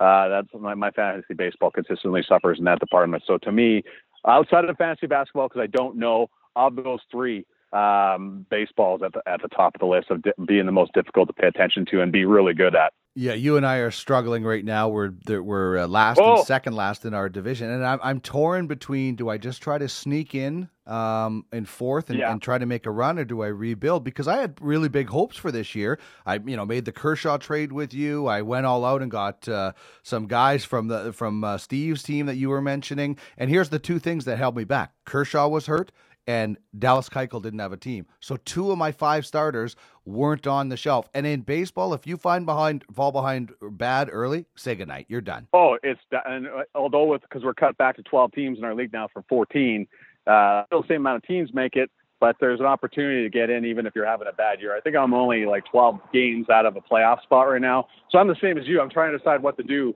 Uh, but I think, and I'm starting. Uh, you may, as the same as me, starting to get lots of offers on your good players. Oh, Justin Uh, Verlander he- gets he asked thinks- for every day now. Yeah, yeah. So that this is the time to me where you could probably get back a lot of your picks. That I mean, not right now, but when it gets closer to July, uh, which we are getting into about mid-July, I think teams will start getting more desperate because I'm getting lots of offers right now, but I know for a fact they're only going to get sweeter as we get closer to the deadline. So I'm not trading right now because before. I'm making those deals. I, I'm I'm if I'm 12 games out of first place. I'm like, screw this. This goes. This is going sideways. And we added categories in our league, you know, this year. So that there's four extra wins every week to to add to your list. So if you have a 11 and one week, all of a sudden you're back in the picture. So you never That's know. true. So that's another thing that uh, has made our our league better. So it's made it hard. But I'm holding on because there's lots of teams asking about Kirby Yates, the uh, relief pitcher from the San Diego Padres, on my roster right now, and nobody's getting him until I'm good and out of the picture.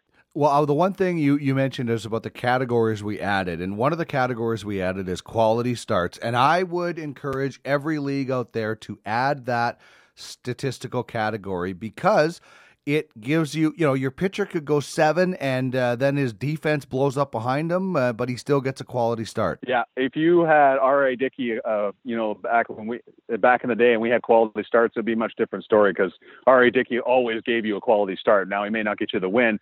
Uh, Clayton Kershaw last year wasn't getting a whole lot of offensive Right. support, so the quality start would have helped you out in that, or me out in that department. And uh, so I think it's it's been a great addition. I like it better than wins.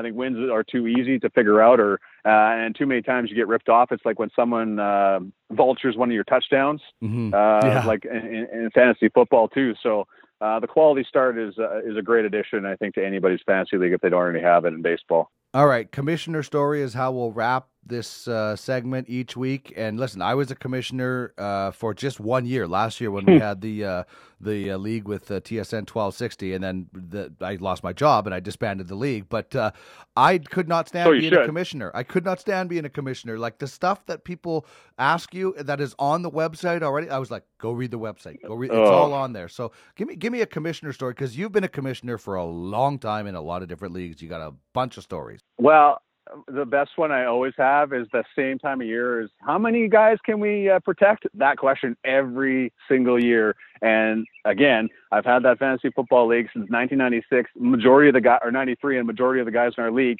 have been in with me at least since 2000. So every year it's the same people asking me year after year uh, the same question: How many uh, quarterbacks are we allowed to have? How many running backs and how many wide receivers? And on top of that, don't you get? And this is another thing. And lots of the commissioners are going to know this. It's the same guys every year that don't pay every time, and you have to keep phoning them all. Yeah, it's the same people, and you go, you, I, you give them two months warning ahead of time. Hey, man, listen, fantasy uh, football's up. You got to give me that hundred bucks in. Uh, you're always late, so I'm trying to give you a heads up here. I'm going to take away draft picks this year if you don't. And then they keep doing it. You get excuses like, oh, my wife just had a baby. Uh, I don't have a lot of time. Like you realize it's electronic banking nowadays. You just go on your phone. You don't have to mail it to me. Sleeping. and then another guy told me his wife is locking down the funds right now, and I'm like, buddy, it's a hundred bucks. How is she locking down the funds? Like, Do you guys have a joint banking account? It says, tell her it was a hundred dollars you owed from two years ago or something. Yeah, Figure it out. There's bet. always a way. yeah, I know. Oh, my God, My locking wife is down the locking down- you always have a kitty for these types of things. Do you think I like telling Desiree that I spend four hundred dollars a year on fantasy sports? no, I'm especially sure she when doesn't want to there's- hear that at yeah, all. especially when there's not a lot of money coming back in for victories, right? Like if, if you're, I haven't, You know, I've never won. come back. I have, I haven't won anything since uh, 94, 95. That's the last time I won, and I won fantasy baseball, but somebody else was running my team. Oh, yeah. So I did win at the baseball. time, I had taken a year off. I won. I won baseball in Oh, one that's of right, our you did. early years. Yeah, I did. I forgot about that. But yeah, Yeah. right. like I haven't. That's the last time I won. I was in the final of our football, uh, and when Donovan McNabb was with the Eagles, that's the last time I think I got close to. Well, I got to the the other year, but it, it just. I have zero money coming back in on this, but you know, thankfully Trish isn't locking down the funds on me. Yeah, that one. I got a million more, and I'll- I'll save some good ones. But though I found that very funny when the guy said my wife is locking down the funds for these types of things. So uh, that's. Uh, I'm sure lots of men and women out there uh, have had those situations where the other, significant other does not understand your excitement over these types of things. Jamie, it's been fun. We'll do it again next week. Okay, buddy. All the best. Oh, that's hot. That's hot. What's hot right now? Hansel. So hot right now. Hansel. Let's explore and Cool of the week. Very well. Where do I begin?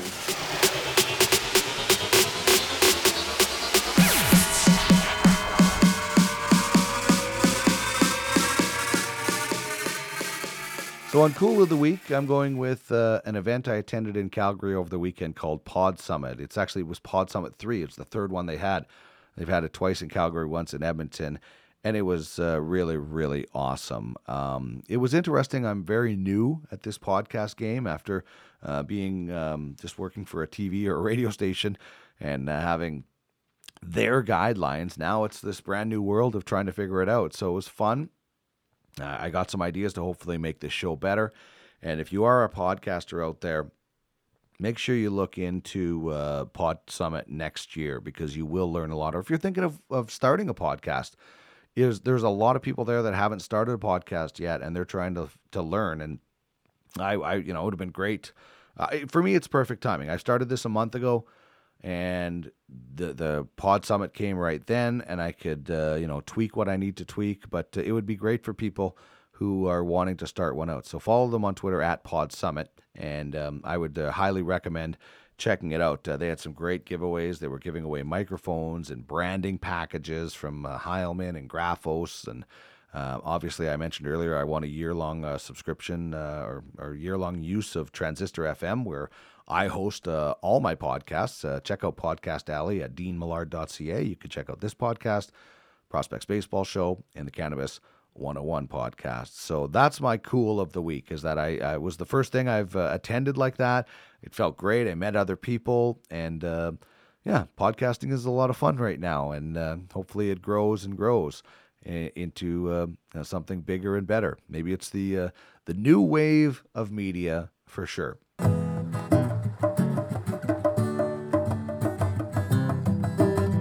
tide's out, I'm in love with my lover. This is the Sports and More podcast with Dean Millard. Zigzags, loose change, and a brand new diamond ring. The bottom of a beach bag.